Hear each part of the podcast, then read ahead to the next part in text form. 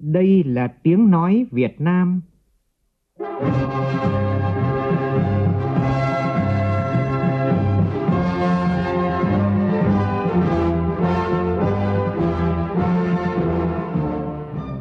là tiếng nói Việt Nam,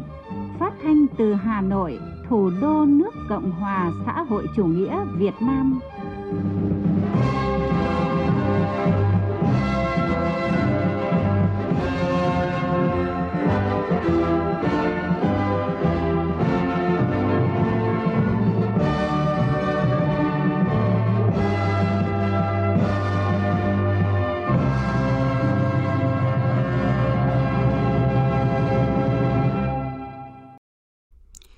Kính chào quý vị và các bạn. Mời quý vị và các bạn nghe chương trình Thời sự chiều của Đài Tiếng Nói Việt Nam với những nội dung chính sau đây.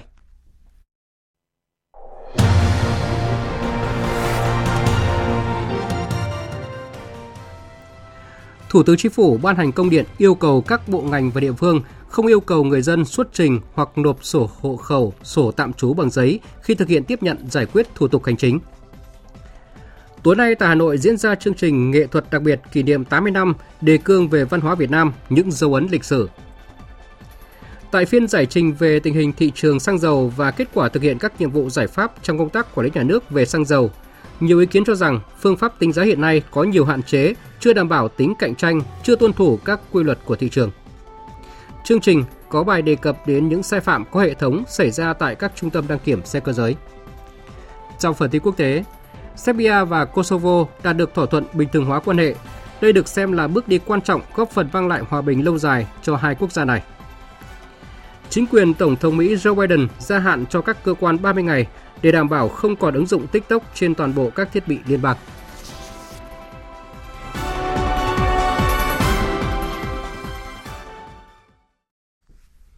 Bây giờ là nội dung chi tiết.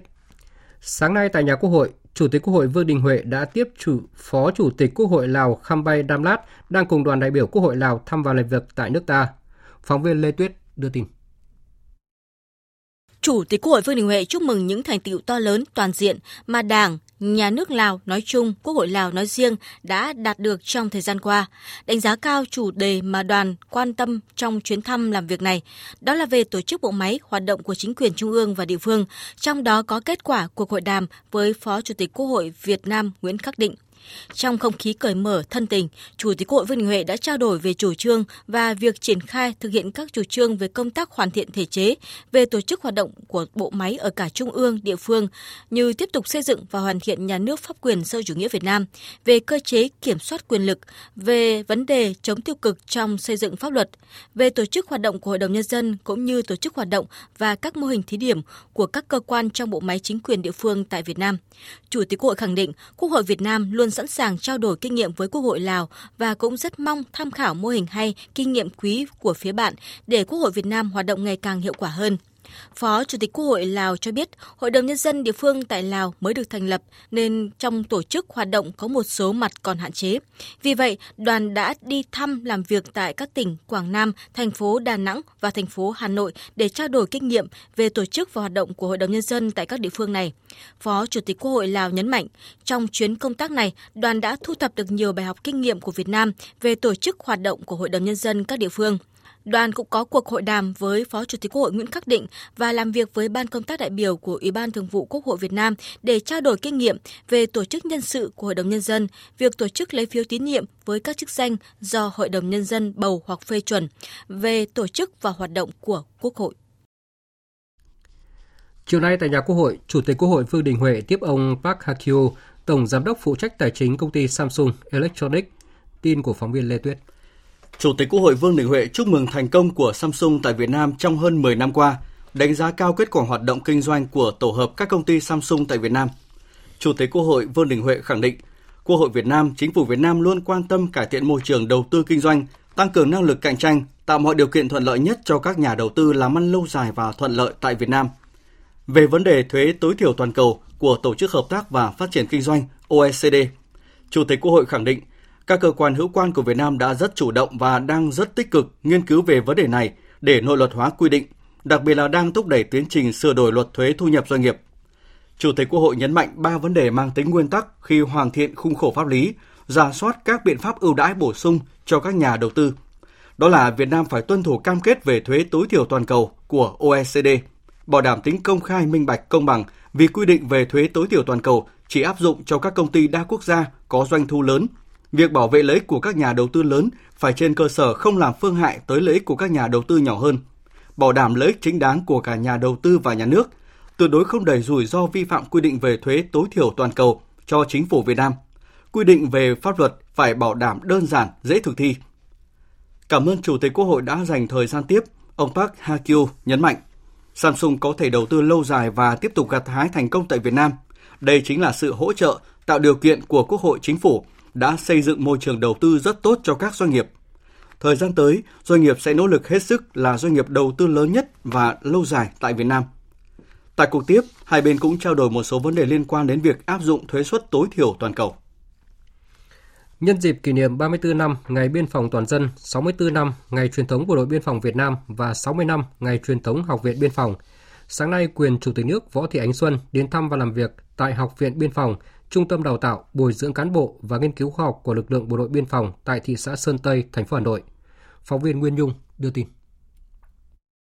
Giám đốc Học viện Biên phòng Đại tá Khuất Văn Tuấn cho biết, năm học 2021-2022, học viện lãnh đạo chỉ đạo tập trung đổi mới nội dung, chương trình đào tạo và phương pháp giảng dạy, đảm bảo đầy đủ cơ sở vật chất, giảng đường, thao trường, bãi tập, giáo trình tài liệu phục vụ huấn luyện. Việc thực hiện chủ trương chất lượng đào tạo của học viện là khả năng sẵn sàng chiến đấu của các đơn vị đã đi vào chiều sâu và là nội dung thi đua trong toàn học viện, góp phần nâng cao chất lượng giáo dục toàn diện của học viện.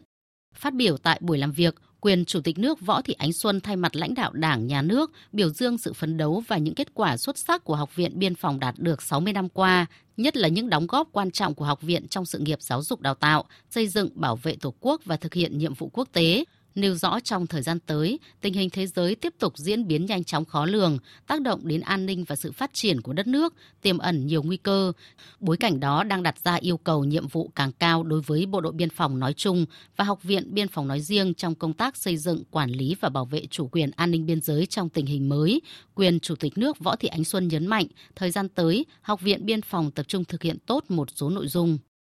Học viện Biên phòng phải là những nơi đi đầu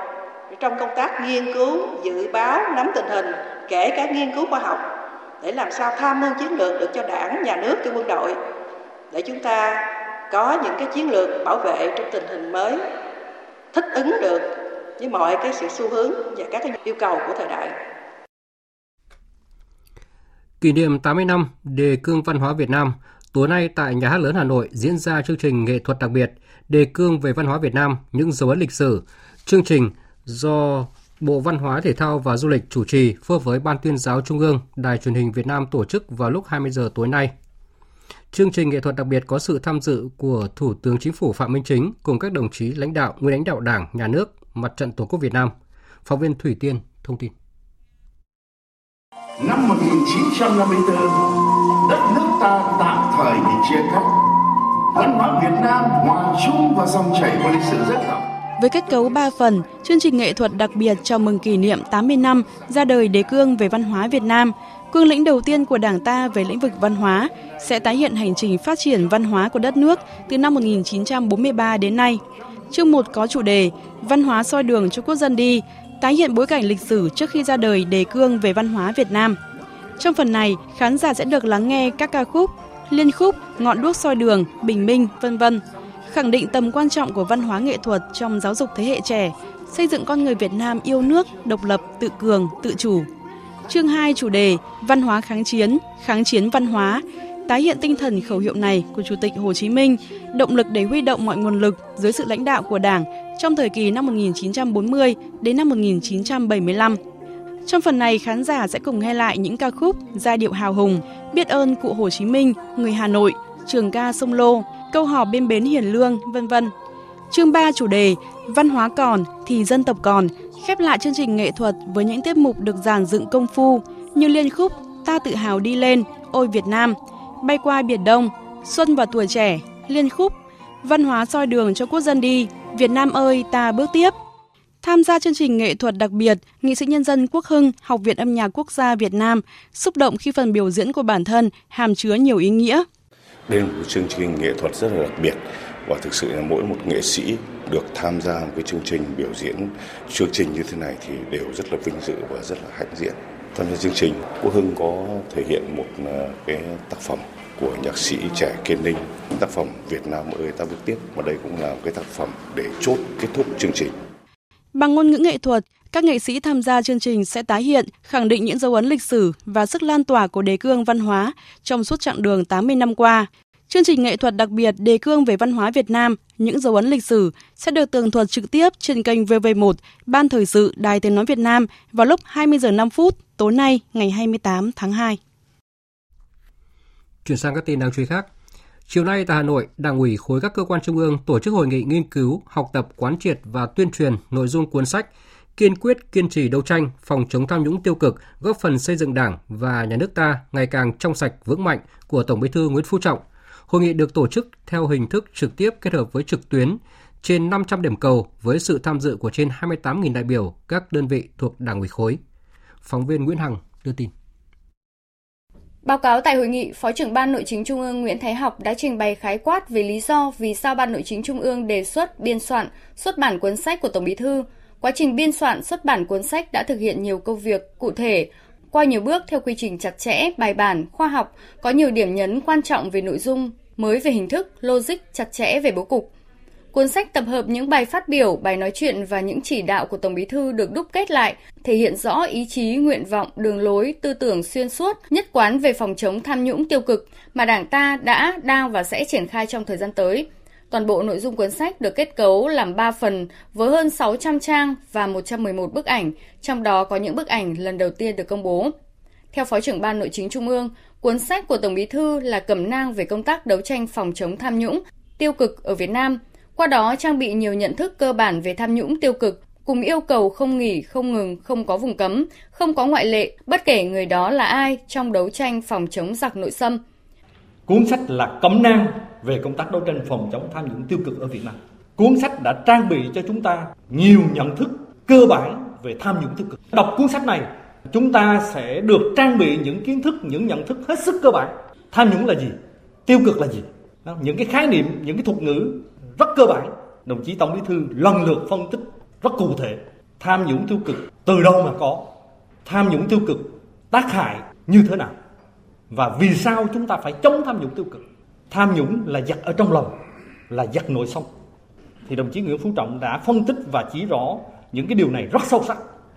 Tham nhũng tiêu cực là giặc ở trong lòng là giặc nội sông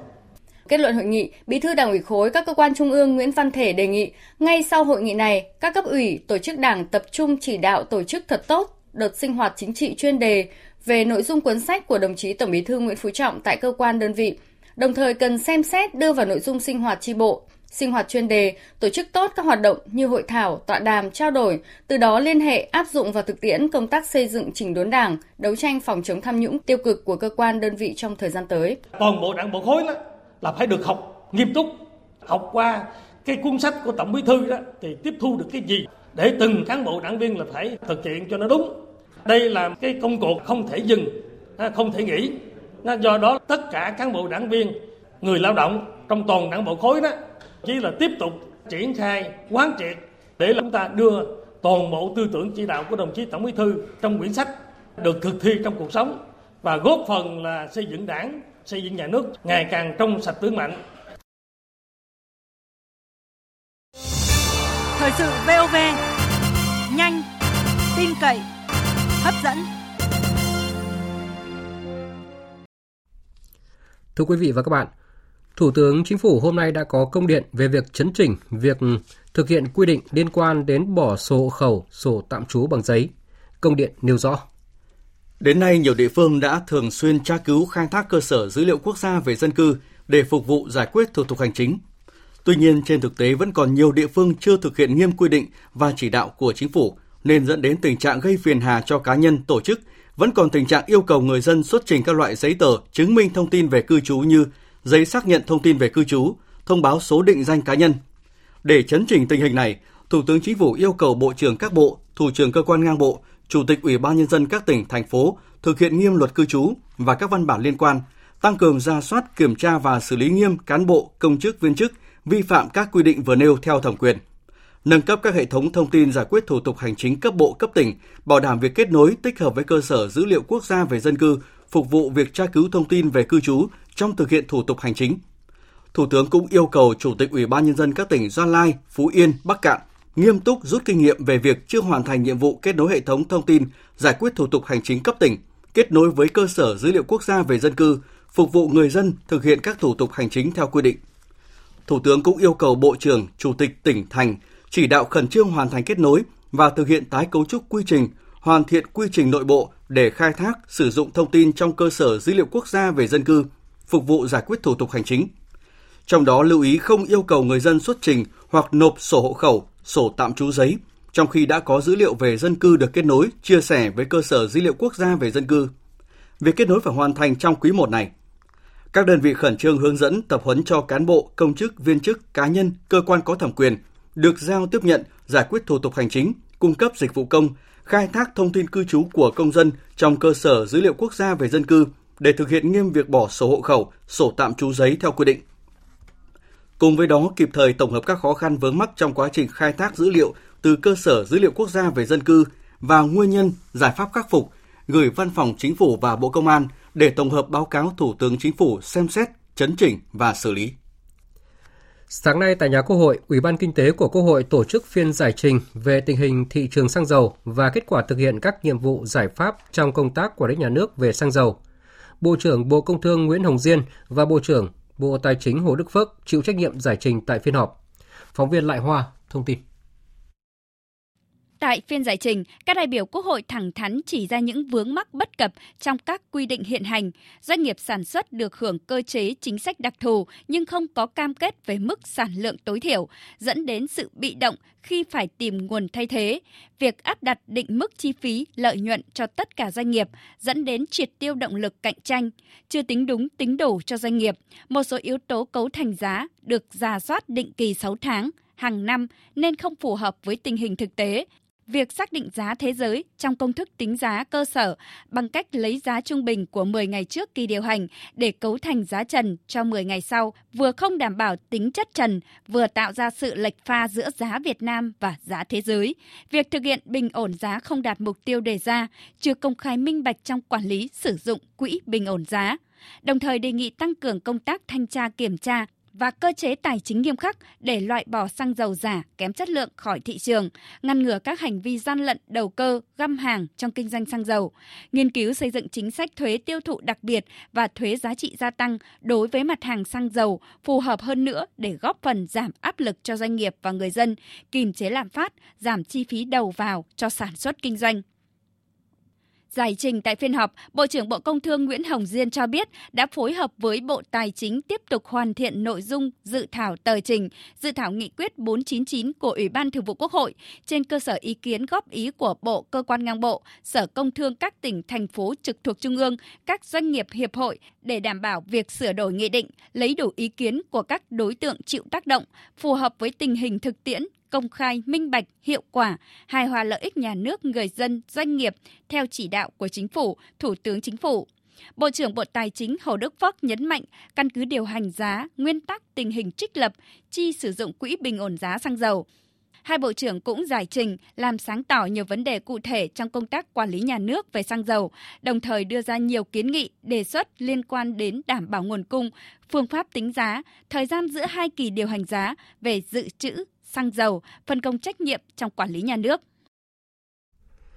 Diễn ra trong bối cảnh kinh tế thế giới tiếp tục có những biến động phức tạp, lạm phát toàn cầu dù hạ nhiệt nhưng vẫn ở mức cao, giá năng lượng tăng, chiến sự Nga-Ukraine diễn biến ngoài dự đoán, nhưng kinh tế xã hội tháng 2 và 2 tháng đầu năm của cả nước vẫn có những tín hiệu tích cực so với cùng kỳ năm ngoái, như vốn đầu tư thực hiện từ nguồn ngân sách nhà nước tăng hơn 18%, hoạt động dịch vụ du lịch đạt kết quả ấn tượng, những điểm sáng đó là nền tảng tốt cho tăng trưởng kinh tế năm nay, nhưng cũng cần nhận diện những khó khăn thách thức để sớm có giải pháp hỗ trợ tích cực vì mục tiêu tăng trưởng của cả năm. Phóng viên Thu Trang phân tích nội dung này. Trong rất nhiều số liệu vừa được công bố định kỳ theo tháng về tình hình kinh tế xã hội cả nước, bà Đỗ Thị Ngọc, vụ trưởng vụ thống kê tổng hợp và phổ biến thông tin thống kê, Tổng cục Thống kê, Bộ Kế hoạch và Đầu tư khẳng định, nông nghiệp tiếp tục là trụ đỡ của nền kinh tế với nhiều điểm sáng, Bên cạnh đó là hoạt động dịch vụ nói chung, đặc biệt là du lịch. Về lĩnh vực nông nghiệp là vẫn duy trì được cái mức ổn định, luôn luôn là bệ đỡ cho nền kinh tế và lĩnh vực thủy sản thì vẫn tăng trưởng rất là tốt, phục vụ cho cái việc nhu cầu trong nước đáp ứng đủ nhu cầu trong nước cũng như là xuất khẩu. Và thứ hai nữa là cái điểm nổi bật nữa đó là về cái hoạt động thương mại dịch vụ vẫn là tăng cao so với cùng kỳ năm trước, à, kể cả về tổng mức bán lẻ, về xuất khẩu vẫn tốt, cái cán cân thương mại thì vẫn là đang xuất siêu và vận chuyển hành khách cũng như vận chuyển uh, hàng hóa cũng là có những cái mức tăng rất là cao so với cùng kỳ năm trước. Đó là những tín hiệu tích cực là nền tảng tốt cho tăng trưởng kinh tế 2023. Tuy nhiên, theo chuyên gia kinh tế tiến sĩ Lê Duy Bình, từ cấp vĩ mô, tỉnh thành, ngành cho tới cấp doanh nhân doanh nghiệp cần nhận diện những khó khăn thách thức để sớm có giải pháp hỗ trợ tích cực vì mục tiêu tăng trưởng cả năm nay. Năm nay, à, nền kinh tế của chúng ta dường như sẽ phải phụ thuộc rất nhiều vào cái nguồn vốn đầu tư công, cũng vừa là một cái điểm tích cực nhưng cũng là rõ ràng một thách thức mà chúng ta cần phải khắc phục để cho vốn đầu tư tư nhân à, quay trở lại với cái động lực của nó để thúc đẩy cái nền kinh tế. Đây cũng là quan điểm của ông Nguyễn Hải Minh, Phó Chủ tịch Hiệp hội Doanh nghiệp châu Âu tại Việt Nam, Eurocharm. Các doanh nghiệp châu Âu vẫn đánh giá cao những cái động lực tăng trưởng chính của Việt Nam, đặc biệt là về thương mại. Cái hiệp định thương mại tự do giữa Việt Nam và Liên minh châu Âu được triển khai cho đến thời điểm này đã hai năm rưỡi. Thì cái quá trình thực thi có thể nói là thuận lợi và tạo điều kiện cho xuất nhập khẩu, cho thương mại giữa hai bên, giúp cho các doanh nghiệp có phần tự tin hơn. Bộ Công Thương hôm nay phối hợp với chương trình hộ chiếu Logistics Thế giới và Đại sứ quán các tiểu vương quốc Ả Rập Thống Nhất tổ chức lễ ký kết và diễn đàn về sáng kiến hộ chiếu Logistics Thế giới, tiềm năng tăng cường hợp tác Việt Nam các tiểu vương quốc Ả Rập Thống Nhất về Logistics. Tin của cổ phóng viên Nguyên Long. Hộ chiếu Logistics Thế giới là một sáng kiến toàn cầu phục vụ khu vực tư nhân được thiết kế nhằm tạo thuận lợi cho dòng chảy thương mại thế giới, đã bổ sung Việt Nam vào danh sách các trung tâm logistics và thương mại của khu vực. Theo ông Nguyễn Tương, Phó Tổng Thư ký Hiệp hội Doanh nghiệp Logistics Việt Nam. Hiện nay, việc ứng dụng hộ chiếu Logistics thế giới đã chiếm tới 47% tổng kim ngạch thương mại thế giới và tất cả các châu lục đều có các quốc gia tham gia, đặc biệt trong khu vực châu Á đã có Trung Quốc và các nước trong khu vực ASEAN như Thái Lan, Malaysia, Indonesia, Singapore, Philippines tham gia. Theo ông Trần Thanh Hải, Phó Cục trưởng Cục xuất nhập khẩu, Bộ Công Thương, việc doanh nghiệp xuất nhập khẩu và doanh nghiệp logistics của Việt Nam tham gia đối tác chương trình hộ chiếu logistics thế giới sẽ giúp thuận lợi hơn trong hoạt động thương mại quốc tế, trong đó có các tiểu vương quốc Ả Rập Thống Nhất. Đây là một cái chương trình nó rất là ý nghĩa. Tuy nhiên là cái sức quảng bá, cái độ quảng bá của chương trình này nó chưa cao. Tức là cái độ bao phủ, đặc biệt là về mặt truyền thông chúng ta thấy rằng là chưa có nhiều doanh nghiệp Việt Nam biết đến cái chương trình này. Vì vậy cần còn quan tâm hơn về cái mức độ quảng bá và nên đầu tư có một cái bộ máy chuyên trách ở UAE hoặc là ở Việt Nam để chúng ta thúc đẩy cái việc quảng bá kết nối với cả các thành viên trong cái chương trình. Cái thứ hai, ở đây chúng ta biết rằng đây là một cái sáng kiến, một cái chương trình mang lại ưu đãi cho các thành viên, các hội viên. Thế thì cái ưu đãi đó nó phải được thể hiện ra thành những cái giá trị cụ thể. Ví dụ, hàng hóa của Việt Nam sang những các quốc gia khác và cũng có thành viên của WLP, ví dụ như là ở Indonesia, ở Australia hay là Hàn Quốc hay đâu đó. Thì liệu những cái thành viên trong cùng một cái chương trình này chúng ta có được hưởng cái ưu đãi đó hay không? thì đây là một cái mà tôi cho rằng sẽ là yếu tố căn bản để giúp cho các doanh nghiệp nhận thấy cái lợi ích và có thể duy trì cái sự tham gia với cả cái chương trình.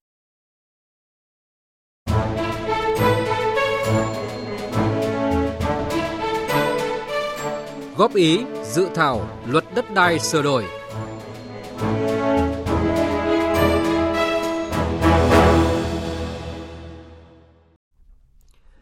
Tại hội nghị lấy ý kiến về dự thảo luật đất đai sửa đổi do Bộ Tài chính tổ chức hôm nay, các đại biểu đã tập trung thảo luận về quy định liên quan đến các khoản thu tài chính về đất đai, cách xác định bảng giá đất vân vân. Tin của phóng viên Trung Hiếu. Trong dự thảo luật đất đai sửa đổi, một nội dung quan trọng là bỏ quy định khung giá đất, thay vào đó là định giá đất phù hợp với giá trị thị trường. Đây được xem là bước đột phá lớn trong lĩnh vực quản lý, sử dụng đất, tạo nên thay đổi căn bản về các vấn đề tài chính đất đai. Góp ý vào dự thảo luật, một số đại biểu kiến nghị giá đất sẽ do các tổ chức cơ quan chuyên nghiệp về định giá đất độc lập tiến hành thực hiện để đảm bảo sát với giá thị trường. Tuy nhiên cũng cần cân nhắc thêm về đề xuất này.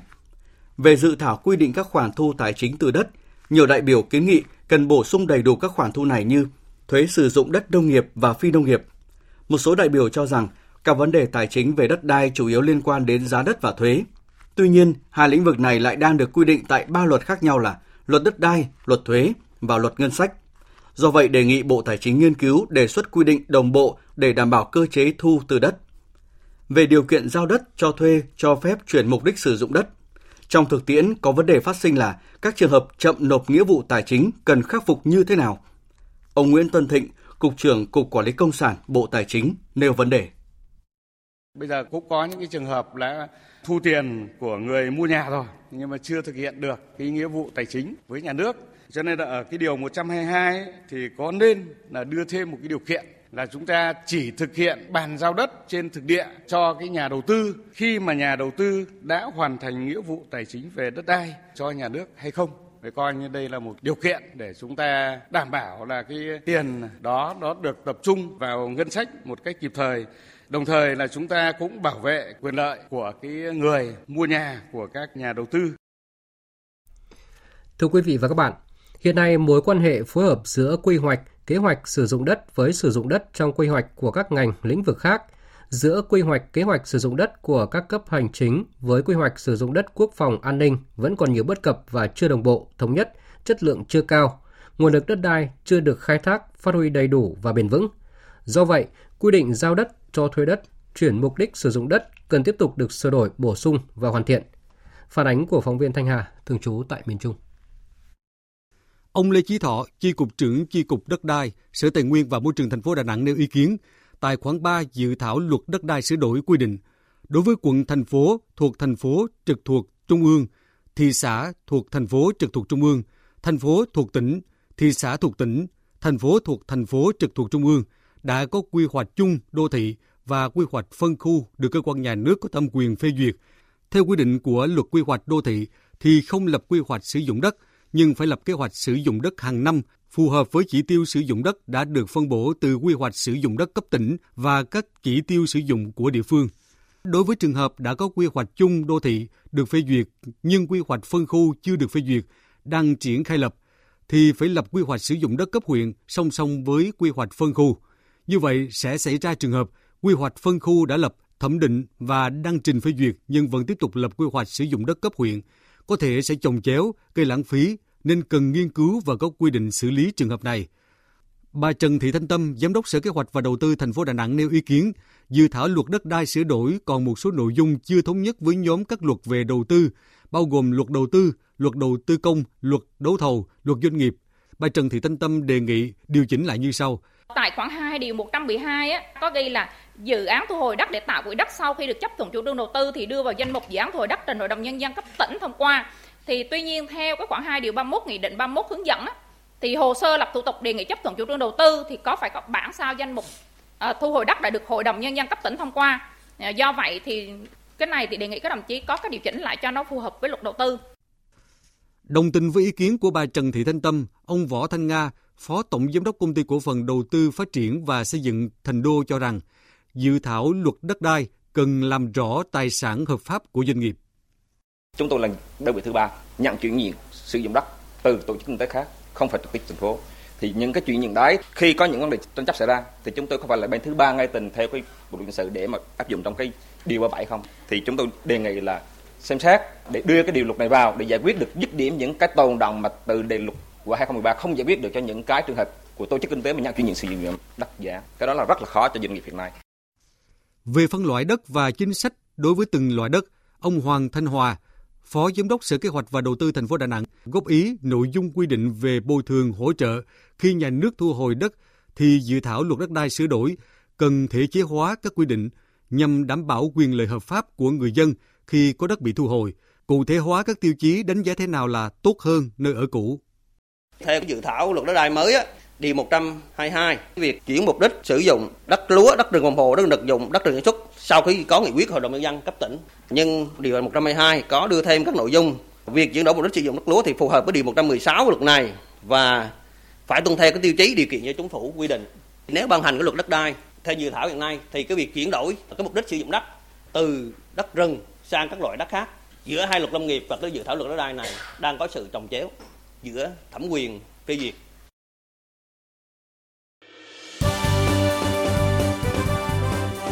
Thời sự tiếng nói Việt Nam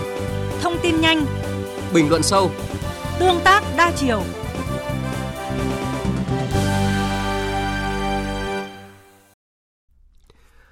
Thưa quý vị và các bạn, đến cuối tháng 2 này, cơ quan điều tra đã khởi tố khoảng 300 người liên quan đến các sai phạm tại các trung tâm đăng kiểm, trong đó có Cục trưởng Cục Đăng kiểm Việt Nam Đặng Việt Hà. Danh sách những người liên quan vẫn tiếp tục nối dài. Sai phạm có hệ thống, chưa có tỷ lệ này không chỉ là hồi chuông cảnh báo về đạo đức, trách nhiệm của những người được giao trọng trách kiểm định xe cơ giới, mà còn là nỗi lo tiềm ẩn tai nạn giao thông sau những chiếc vô lăng được kiểm định qua loa và tùy tiện.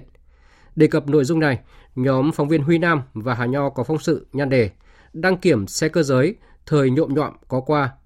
Phần đầu của phóng sự có nhan đề Hơn 70.000 phương tiện cơ giới đã bị phù phép như thế nào? Mời quý vị và các bạn cùng nghe. Sai phạm tại hàng loạt trung tâm đăng kiểm xe cơ giới bắt đầu hé lộ khi cuối tháng 10 năm 2022, lực lượng cảnh sát giao thông thành phố Hồ Chí Minh phát hiện xe tải 50H 10020 cơi nới thùng xe sai quy định nhưng vẫn được chứng nhận kiểm định. Mở rộng điều tra, đến nay sau gần 4 tháng triển khai, công an nhiều tỉnh, thành phố trong cả nước đã khám xét trên 50 trung tâm đăng kiểm, khởi tố bắt tạm giam khoảng 300 người liên quan. Theo Trung tướng Tô Ân Sô, người phát ngôn Bộ Công an, đây là vụ án tham nhũng có tổ chức, hành vi sai phạm tiêu cực có hệ thống, được tổ chức xuyên suốt từ một số lãnh đạo cục đăng kiểm, lãnh đạo phòng kiểm định xe cơ giới đến giám đốc nhiều trung tâm đăng kiểm. Đó là sai phạm trong hồ sơ xin cấp phép hoạt động, bỏ qua lỗi vi phạm trong quá trình kiểm tra, đánh giá định kỳ hoặc đột xuất, ký duyệt, cấp mã đăng kiểm hoặc thuê viết phần mềm có tính năng chỉnh sửa kết quả kiểm định về khí thải, đèn phanh, cho thuê phụ tùng không đảm bảo kỹ thuật. Một số trung tâm đăng kiểm không đủ tiêu chuẩn nhưng vẫn được thành lập, tạo danh sách kiểm định viên ảo để hợp thức hóa một số quy định của chính phủ về dịch vụ kiểm định xe cơ giới. Đấy cũng là cái lý do tại sao mà một số người nói là có những cái phương tiện à, cơ giới đấy trước khi đi đến cái trạm đăng kiểm thì tất cả các bộ phận của cái xe cơ giới đấy đều kêu trừ còi. Thế nhưng mà sau khi làm phép tại cơ quan đăng kiểm đấy, được phép, cấp phép ra hoạt động, thì vẫn trong tình trạng là tất cả các bộ phận đều kêu trừ còi nhưng vẫn hoạt động rất nguy hiểm như thế và đấy cũng là cái nguyên nhân gây ra cái tai nạn như những người chờ đèn đỏ mà xe vẫn lao lên hay các cái tai nạn khác là người có thâm niên 15 năm kinh doanh ô tô dịch vụ. Anh Trần Văn Sơn, chú tại phường Khương Mai, quận Thanh Xuân, thành phố Hà Nội, luôn bức xúc khi nhớ lại những lần phải đưa xe đi đăng kiểm. Theo anh Sơn, luật bắt thành văn tại các trung tâm đăng kiểm để không bị gây khó khăn là các chủ phương tiện phải bỏ quên ít nhất từ 200.000 đồng đến 300.000 đồng trên cabin cho các nhân viên đăng kiểm viên bỏ túi. Chia sẻ của anh Sơn cũng là phản hồi chung của những chủ phương tiện từng qua cửa đăng kiểm. Và dĩ nhiên, với ông Nguyễn Văn Thanh, nguyên chủ tịch Hiệp hội Vận tải ô tô Việt Nam cũng không ngoại lệ. Ông Thanh cho rằng hầu hết ô tô đi kiểm định đều phải bôi trơn làm luật, không ít thì nhiều, dù các thông số kỹ thuật của phương tiện đều đảm bảo. Xe mới 100% cũng phải kiểm định. Còn đối với xe cũ, xe hoán cải, kiểm tra đâu cũng hỏng thì chi phí bôi trơn không có con số cụ thể. Bất biết cái xe tốt hay xe không tốt thì vẫn phải có một cái phí bôi trơn. Nếu không đặt tiền vào thì ra đăng kiểm viên cũng xin tiền. Giám đốc trung tâm khoán ra là à hôm nay nhìn cái là đăng kiểm mấy chục xe thì cái mức tối thiểu là ngân đại tiền còn những cái cải hoán vi phạm khác thêm lên. Rất là tai hại.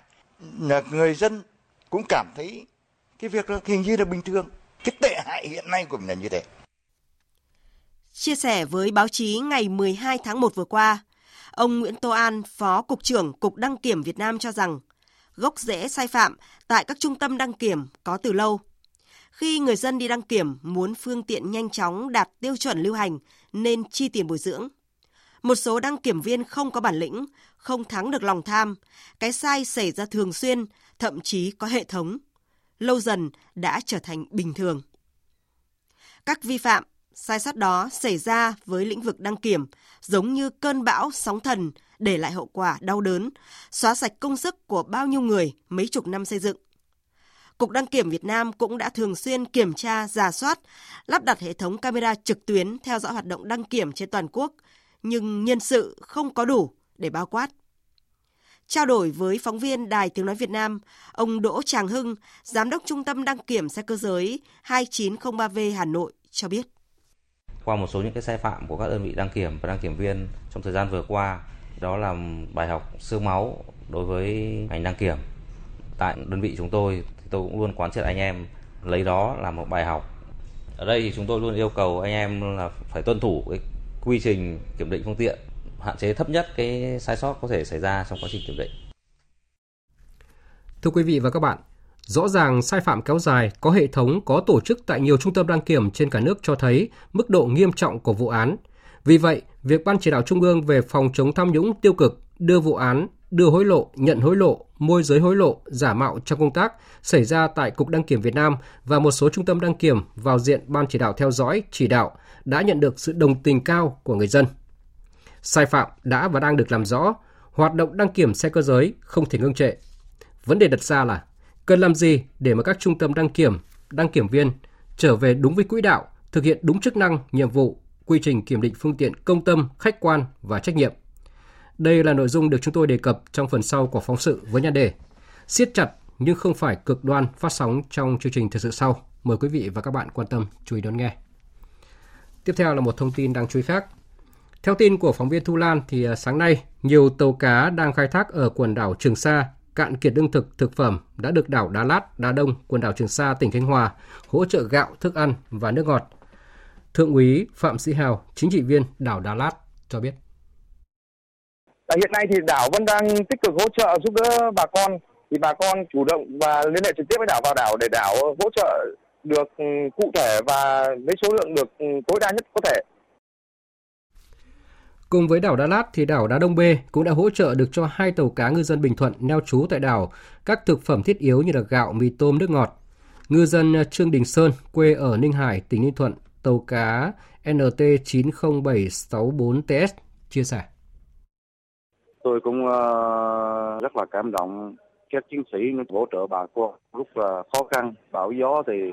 tôi cũng không gì hơn xin thân cần cảm ơn các uh, chiến sĩ đảo Đá Lát là Trường Sa nói chung là tôi cũng không gì thay mặt uh, ngư dân trên Ninh Thuận là xin chân thành cảm ơn.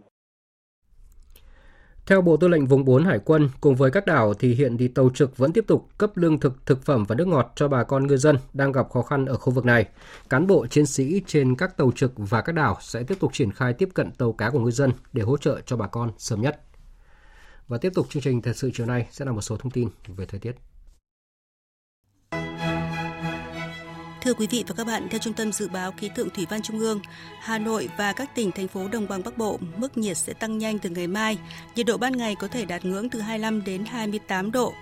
Một số thời điểm người dân có thể cảm thấy oi bức, cùng lúc độ ẩm tại thủ đô giảm thấp gây ra cảm giác hanh khô. Trạng thái này có thể kéo dài trong ít nhất 10 ngày tới trước khi nồm ẩm và mưa rông quay trở lại khu vực này.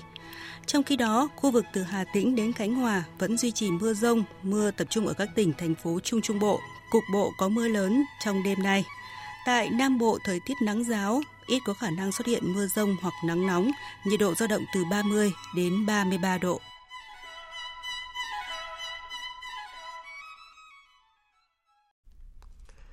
Mời quý vị và các bạn nghe tiếp chương trình với phần tin thế giới. Dưới sự trung gian của Liên minh châu Âu, Serbia và Kosovo cuối cùng đã đạt được thỏa thuận bình thường hóa quan hệ. Dù còn nhiều việc phải làm theo như nhận định của các bên, song đây được xem là bước đi quan trọng góp phần mang lại hòa bình lâu dài cho cả hai nước. Biên tập viên Đài Truyền hình Việt Nam thông tin. Phát biểu tại cuộc họp báo sau cuộc gặp với Tổng thống Serbia Alexander Vučić và nhà lãnh đạo Kosovo Albin Kurti, đại diện cấp cao của Liên minh châu Âu về chính sách an ninh và đối ngoại Joseph Borrell cho biết, các bên nhất trí không cần thảo luận thêm về kế hoạch hòa bình mà Liên minh châu Âu đề xuất, cũng như chấp nhận về nguyên tắc hành động, nhưng khẳng định hai bên vẫn cần thêm các cuộc đàm phán mới về phương thức thực hiện thỏa thuận. Theo đại diện cấp cao của Liên minh châu Âu về chính sách an ninh và đối ngoại, đây là bước đi tiến bộ trên con đường bình thường hóa quan hệ giữa Serbia và Kosovo. Tuy nhiên, hai bên vẫn còn nhiều việc phải làm để đảm bảo thực hiện được những gì đã nhất trí theo những đề xuất của khối này. Chúng tôi đã có các cuộc thảo luận căng thẳng Cả hai nhà lãnh đạo Kosovo và Serbia đều thể hiện cách ứng xử đầy trách nhiệm và sẵn sàng tìm kiếm giải pháp. Tôi vui mừng tuyên bố Tổng thống Serbia và nhà lãnh đạo Kosovo đã nhất trí không cần bàn cãi thêm về các điều khoản thỏa thuận do Liên minh châu Âu đề xuất. Tuy nhiên, hai bên khẳng định sẽ vẫn cần thêm các cuộc đàm phán về phương thức thực hiện các điều khoản. Nhà lãnh đạo Kosovo bày tỏ hy vọng hai bên sẽ sớm ký kết thỏa thuận trong thời gian tới. Điều đáng tiếc là hai bên đã không ký kết luôn thỏa thuận. Việc xác nhận đồng ý với thỏa thuận cần được thể hiện qua việc ký kết. Tuy nhiên, phía Serbia chưa sẵn sàng làm điều này. Theo đánh giá của giới phân tích, việc hai bên nhất trí về mặt thỏa thuận sẽ góp phần mang lại hòa bình lâu dài cho cả hai bên. Vương quốc Anh và Liên minh châu Âu cũng vừa đạt được thỏa thuận mới về Bắc Ireland, qua đó mở đường cho hai bên thiết lập mối quan hệ kinh tế thuận lợi hơn sau thời gian Anh rời EU. Ngay khi được công bố thì thỏa thuận đã nhận được nhiều phản ứng tích cực từ phía dư luận. Biên tập viên Thiều Dương tổng hợp thông tin. Điểm đáng chú ý trong thỏa thuận mới giữa Vương quốc Anh và Liên minh châu Âu EU là việc gỡ bỏ được các bất đồng lớn nhất trong việc kiểm soát hải quan đối với hàng hóa từ các vùng lãnh thổ khác của Vương quốc Anh chuyển đến Bắc Ireland. Theo thỏa thuận mới, một làn xanh sẽ được thiết lập dành riêng cho hàng hóa từ Vương quốc Anh được tự do vận chuyển đến Bắc Ireland mà không chịu sự kiểm soát từ hải quan EU, trong khi làn đỏ sẽ dành cho các hàng hóa nhập vào thị trường EU. Thỏa thuận mới cũng cho phép Vương quốc Anh đình chỉ mọi điều luật mà EU áp dụng tại Bắc Ireland nếu như các đảng phái chính trị tại Bắc Ireland phản đối. Tuy nhiên, Tòa Tư pháp châu Âu vẫn giữ được thẩm quyền phán xử cuối cùng trong vụ việc tại Bắc Ireland liên quan đến thị trường đơn nhất châu Âu. Để thỏa thuận mới về Bắc Ireland được chính thức thông qua, chính phủ Anh vẫn cần phải vượt qua vòng bỏ phiếu tại Nghị viện Anh. Tuy nhiên, vẫn còn có những quan điểm khác nhau, đặc biệt từ các đảng ở Bắc Ireland. Ông Jeffrey Donaldson, lãnh đạo Đảng Dân Chủ Hợp nhất Bắc Ireland, đảng từng lo ngại đánh mất chủ quyền của Vương quốc Anh tại Bắc Ireland, cho rằng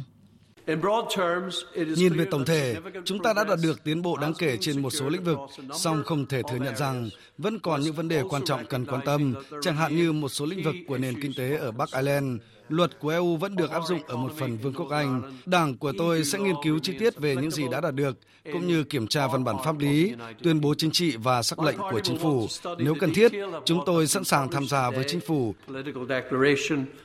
Đảng Dân tộc Chủ nghĩa Sinn Féin tại Bắc Ireland bày tỏ hoan nghênh về thỏa thuận mới. Bà Michelle O'Neill, phó lãnh đạo đảng này, khẳng định. Tôi hoan nghênh việc đạt được một thỏa thuận. Chúng tôi luôn cho rằng với chủ nghĩa thực dụng, các giải pháp có thể được tìm thấy. Thực tế là cả hai bên đã đi đến điểm đích đó. Tôi nghĩ kết quả của cuộc đàm phán sẽ được đón nhận. Nhiều nước trong Liên minh châu Âu cũng bày tỏ hoan nghênh về việc Anh và EU đạt được thỏa thuận mới. Trên trang Twitter cá nhân, Tổng thống Pháp Emmanuel Macron gọi đây là một quyết định quan trọng giúp bảo vệ thỏa thuận ngày thứ Sáu tốt lành cũng như thị trường nội địa của châu Âu. Ngay sau khi thỏa thuận được thông qua, Tổng thống Mỹ Joe Biden bày tỏ tin tưởng người dân và các doanh nghiệp Bắc Ireland có thể tận dụng tối đa các cơ hội kinh tế do thỏa thuận này mang lại. Nước Mỹ sẵn sàng hỗ trợ tiềm năng kinh tế lớn của khu vực. Người phát ngôn Điện Kremlin cho biết Nga đã nêu điều kiện để nước này quay trở lại hiệp ước START mới, vốn đã bị nghỉ chỉ cách đây ít ngày. Biên tập viên Hồng Dung tổng hợp thông tin. Người phát ngôn Điện Kremlin Dmitry Peskov đã nói rằng để trở lại chủ đề Nga tham gia hiệp ước START mới, cách tiếp cận của các quốc gia phương Tây, dẫn đầu là Mỹ phải thay đổi. Cụ thể, Nga sẽ chỉ tiếp tục tham gia hiệp ước cắt giảm vũ khí hạt nhân START mới với Mỹ, chừng nào mà Mỹ lắng nghe quan điểm của Nga. Tất nhiên, các điều kiện về hiệp ước kiểm soát vũ khí hạt nhân bằng cách nào đó phải thay đổi. Cách tiếp cận khái niệm của các quốc gia phương Tây, dẫn đầu là Mỹ cũng phải thay đổi. Nghĩa là an ninh của một quốc gia không thể được đảm bảo bằng việc đánh đổi an ninh của một quốc gia khác. Dù không giải thích rõ việc Mỹ lắng nghe quan điểm của Nga ở đây là như thế nào, song người phát ngôn Điện Kremlin đã kịch liệt chỉ trích việc Mỹ và phương Tây không ngừng cấp vũ khí cho Ukraine. Ông Dmitry Peskov cũng nhấn mạnh, Bằng cách trang bị vũ khí cho Ukraine, các nước phương Tây không còn là một đối thủ có điều kiện mà trở thành đối địch với Nga. Hiện Mỹ và các nước phương Tây vẫn chưa đưa ra bình luận nào về tuyên bố mới nhất của Nga. Tuy nhiên, Mỹ và phương Tây cho đến nay vẫn không ngừng kêu gọi và hy vọng Nga sẽ sớm nối lại hiệp ước START mới. Chuyển sang các tin đáng chú ý khác. Tổng thống Pháp Emmanuel Macron ngày mai sẽ lần thứ ba đến thăm châu Phi, thăm bốn quốc gia thuộc khu vực Trung Phi là Gabon, Angola, Congo và Cộng hòa Dân chủ Congo. Trước chuyến thăm, ông Macron khẳng định mối quan hệ đối tác cân bằng Pháp-Phi thay đổi vai trò và giảm dần sự hiện diện quân sự của Pháp tại châu Phi. Phóng viên Mạnh Hà, thường trú Đài tiếng nói Việt Nam tại Pháp, thông tin. Tổng thống Pháp ông Emmanuel Macron nhấn mạnh châu Phi đang phải đối mặt với những tình huống chưa từng xảy ra trong lịch sử với hàng loạt thách thức to lớn về an ninh, khí hậu cho đến dân số, đặc biệt là tương lai của tầng lớp thanh niên. Người đứng đầu nước Pháp kêu gọi các quốc gia, công ty và tổ chức quốc tế đầu tư mạnh mẽ vào châu Phi để giúp củng cố chính quyền và các cơ quan quản lý, nhất là trong các lĩnh vực như giáo dục, y tế, việc làm, đào tạo hay chuyển đổi năng lượng. Nước Pháp đang kết thúc một chu kỳ có xu hướng đặt mình ở tuyến đầu và đang lui dần về phía sau, đồng thời cho rằng ảnh hưởng của Pháp sẽ không còn được đo bằng các hoạt động quân sự và quân đội Pháp sẽ giảm sự hiện diện tại châu Phi. Sự chuyển đổi sẽ bắt đầu trong những tháng tới với việc giảm rõ rệt quân số của chúng tôi và tăng thêm quyền lực cho các đối tác châu Phi tại các căn cứ này. Tiếp đến, chúng tôi sẽ tăng cường vấn đề đào tạo, kèm cặp và hỗ trợ thiết bị ở mức độ tốt hơn. Pháp hiện vẫn duy trì khoảng 3.000 quân tại khu vực Trung Phi, giảm gần một nửa so với con số 5.500 binh sĩ trước đây. Tổng thống Pháp Macron cho biết chính phủ Pháp đang soạn thảo một dự luật xác định các tiêu chí cần thiết cho phép hoàn trả các hiện vật lịch sử trong các nước châu Phi. Chính quyền Tổng thống Mỹ Joe Biden đã quyết định gia hạn cho các cơ quan 30 ngày để đảm bảo không còn ứng dụng TikTok trên toàn bộ các thiết bị liên bang. Trong khi đó, các nhà thầu cũng phải thực hiện quy định này trong vòng 90 ngày. Theo giới chức Mỹ, lệnh cấm này nhằm bảo vệ cơ sở hạ tầng số của Mỹ và hạn chế các đối thủ nước ngoài tiếp cận hệ thống dữ liệu của Mỹ. Trong khi đó, Canada cũng vừa quyết định cấm ứng dụng TikTok trên các thiết bị di động của chính phủ do lo ngại về an ninh. Liên minh châu Âu tuần trước cũng đã đưa ra lệnh cấm tương tự. Nhu cầu đi lại bằng đường hàng không bất ngờ tăng trở lại khi đại dịch COVID-19 lắng xuống đã dẫn tới tình cảnh hàng dài người chờ đợi và hành lý chất đống tại các sân bay. Hạn chế bay trong giờ cao điểm hay điều chỉnh lưu lượng hành khách là hai trong số các biện pháp mà nhiều sân bay lớn tại châu Âu và Bắc Mỹ dự kiến sẽ triển khai nhằm tránh lập lại sự hỗn loạn trong mùa du lịch năm ngoái. Biên tập viên Thu Hoài tổng hợp thông tin. Theo Tổng Giám đốc Hiệp hội Vận tải Hàng không Quốc tế Willy Watts, kỳ nghỉ du lịch năm nay dự kiến sẽ suôn sẻ hơn khi lưu lượng đi lại bằng đường hàng không trên toàn cầu phục hồi về gần bằng mức trước đại dịch. Sự phục hồi đang diễn ra tốt đẹp dù vẫn còn một chặng đường dài phải vượt qua để có thể trở lại mức của mùa năm 2019. Nhưng chúng tôi đang đi đúng hướng. Sẽ có những thách thức, nhưng theo tôi, những thách thức này tương đối nhỏ so với những gì chúng ta đã trải qua. Đó là lý do tại sao tôi lạc quan rằng chúng ta có thể kiểm soát được những khó khăn này. Tại Canada, nhà điều hành sân bay quốc tế Toronto Pearson lớn nhất nước cho biết đã đặt ra giới hạn cứng đối với số lượng chuyến bay thương mại có thể đến hoặc khởi hành vào bất kỳ khung giờ nào trong giờ cao điểm của mùa xuân và mùa hè. Trong khi đó, cơ quan quản lý sân bay Richter Toronto cũng sẽ giới hạn số lượng hành khách quốc tế có thể đến hoặc khởi hành đi Mỹ qua mỗi nhà ga sân bay trong một khung giờ nhất định. Sân bay Schiphol của Amsterdam, Hà Lan cũng sẽ giới hạn ở mức 66.000 hành khách khởi hành mỗi ngày trong kỳ nghỉ tháng 5 năm 2023. Tại Anh, sân bay Heathrow xác nhận các chuyến bay đặc biệt sẽ không được thêm vào lịch trình cao điểm trong mùa hè. Vừa rồi là phần tin thời sự quốc tế. Tiếp tục chương trình thời sự chiều nay là trang tin thể thao.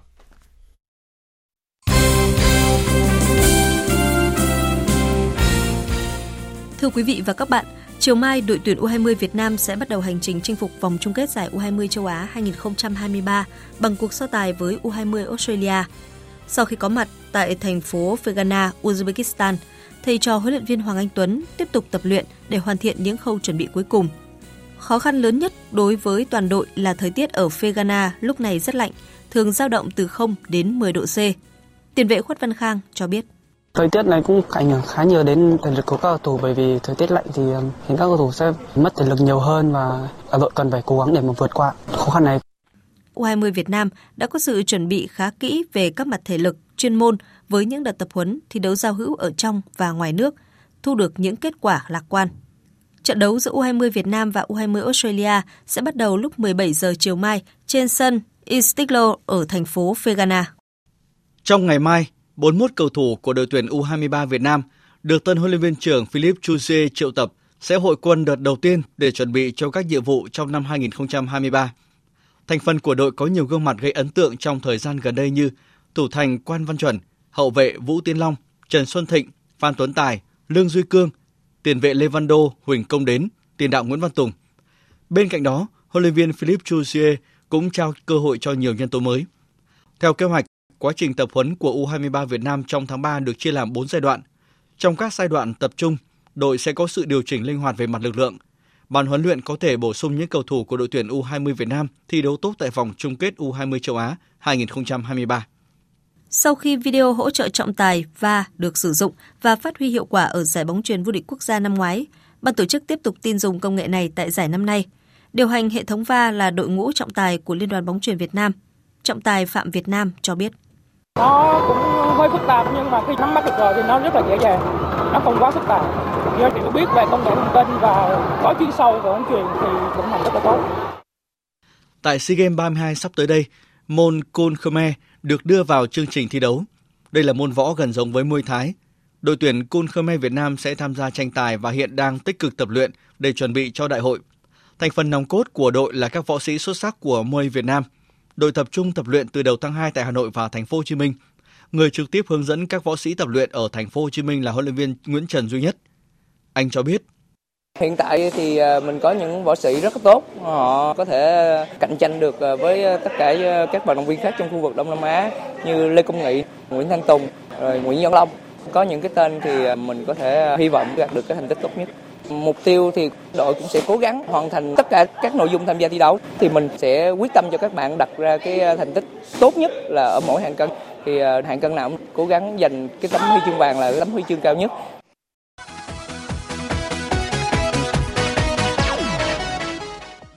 Dạng sáng mai diễn ra 4 cặp đấu thuộc vòng 5 Cúp FA. Trong số này đáng chú ý có màn đọ sức giữa Bristol City và Manchester City trên sân Aston Gate. Man City đang đứng trước cơ hội cạnh tranh ba danh hiệu gồm Cúp FA, Premier League và Champions League. Trước mắt, họ sẽ dồn lực để đánh bại Bristol City ở vòng 5 Cúp FA. Phát biểu trong cuộc họp báo trước trận đấu, huấn luyện viên Pep Guardiola cho biết. Chúng tôi đang tham gia ba giải đấu, FA Cup, Champions League, Premier League, nhưng sẽ chẳng có cơ hội giành danh hiệu FA Cup, Champions League nếu chúng tôi thua. Chúng tôi đang ở rất gần với danh hiệu Premier League và 10 trận đấu cuối cùng sẽ quyết định một giải. Còn FA Cup là giải đấu rất quan trọng. Vì vậy, chúng tôi phải chơi thật nghiêm túc trong trận đấu ngày mai. Chúng tôi sẽ chơi một trận thật hay để đi tiếp. Trong ba cặp đấu còn lại, Stoke City đọ sức với Brighton, Blackburn Rover đối mặt với Leicester City và Fulham đấu với Leeds United. Dự báo thời tiết Phía Tây Bắc Bộ, đêm không mưa, sáng sớm có sương mù và sương mù nhẹ rải rác, trưa chiều trời nắng, gió nhẹ, trời rét, có nơi rét đậm, nhiệt độ từ 11 đến 25 độ. Phía Đông Bắc Bộ, Đêm và sáng không mưa, sáng sớm có sương mù và sương mù nhẹ rải rác, sau có mưa nhỏ vài nơi, gió đông đến đông nam cấp 2, cấp 3, trời rét, vùng núi có nơi rét đậm, nhiệt độ từ 12 đến 24 độ. Khu vực từ Thanh Hóa đến Thừa Thiên Huế, phía Bắc có mưa nhỏ vài nơi, sáng sớm có sương mù và sương mù nhẹ rải rác, trưa chiều trời nắng, phía Nam có mưa rải rác, phía Bắc gió đông bắc đến đông, phía Nam gió bắc đến tây bắc cấp 2, cấp 3, trời rét, nhiệt độ từ 16 đến 25 độ, Khu vực từ Đà Nẵng đến Bình Thuận, phía Bắc có mưa, mưa rào rải rác, phía Nam đêm có mưa rào vài nơi, ngày nắng, gió Đông Bắc cấp 3, riêng vùng ven biển cấp 4, có nơi giật trên cấp 6. Nhiệt độ từ 20 đến 30 độ. Tây Nguyên và Nam Bộ, chiều tối và đêm có mưa rào và rông vài nơi, ngày nắng, gió Đông Bắc cấp 3, nhiệt độ từ 17 đến 35 độ. Khu vực Hà Nội, đêm và sáng không mưa, sáng sớm có sương mù và sương mù nhẹ rải rác, sau có mưa nhỏ vài nơi, gió đông đến đông nam cấp 2 cấp 3, trời rét, nhiệt độ từ 14 đến 24 độ. Dự báo thời tiết biển, Bắc Vịnh Bắc Bộ không mưa, tầm nhìn xa trên 10 km, gió Đông Bắc cấp 3. Nam Vịnh Bắc Bộ có mưa vài nơi, tầm nhìn xa trên 10 km, gió Đông Bắc cấp 3, cấp 4. Vùng biển từ Quảng Trị đến Quảng Ngãi có mưa rào rải rác ở ven bờ, tầm nhìn xa trên 10 km, giảm xuống còn 4 đến 10 km trong mưa, gió Đông Bắc cấp 5. Vùng biển từ Bình Định đến Ninh Thuận có mưa rào vài nơi, tầm nhìn xa trên 10 km, gió đông bắc cấp 5, có lúc cấp 6, giật cấp 7, biển động. Riêng phía nam cấp 6, có lúc cấp 7, giật cấp 8, cấp 9, biển động mạnh. Vùng biển từ Bình Thuận đến Cà Mau có mưa rào và rông vài nơi, tầm nhìn xa trên 10 km, gió đông bắc cấp 6, có lúc cấp 7, giật cấp 8, cấp 9, biển động mạnh. Vùng biển từ Cà Mau đến Kiên Giang có mưa rào và rông vài nơi, tầm nhìn xa trên 10 km, gió đông bắc đến đông cấp 4, cấp 5. Khu vực Bắc Biển Đông, khu vực quần đảo Hoàng Sa thuộc thành phố Đà Nẵng, có mưa vài nơi, tầm nhìn xa trên 10 km, gió đông bắc cấp 5, có lúc cấp 6, giật cấp 7, biển động. Khu vực giữa Biển Đông có mưa rào và rông vài nơi, tầm nhìn xa trên 10 km, gió đông bắc cấp 5, riêng phía Tây cấp 6, giật cấp 7, cấp 8, biển động. Khu vực Nam Biển Đông, khu vực quần đảo Trường Sa thuộc tỉnh Khánh Hòa, phía Nam có mưa rào và rông rải rác, tầm nhìn xa trên 10 km, giảm xuống còn 4 đến 10 km trong mưa. Gió đông bắc cấp 5, có lúc cấp 6, biển động. Riêng phía Tây cấp 6, có lúc cấp 7, giật cấp 8, cấp 9, biển động mạnh. Vịnh Thái Lan có mưa rào và rông vài nơi, tầm nhìn xa trên 10 km, gió đông bắc đến đông cấp 4.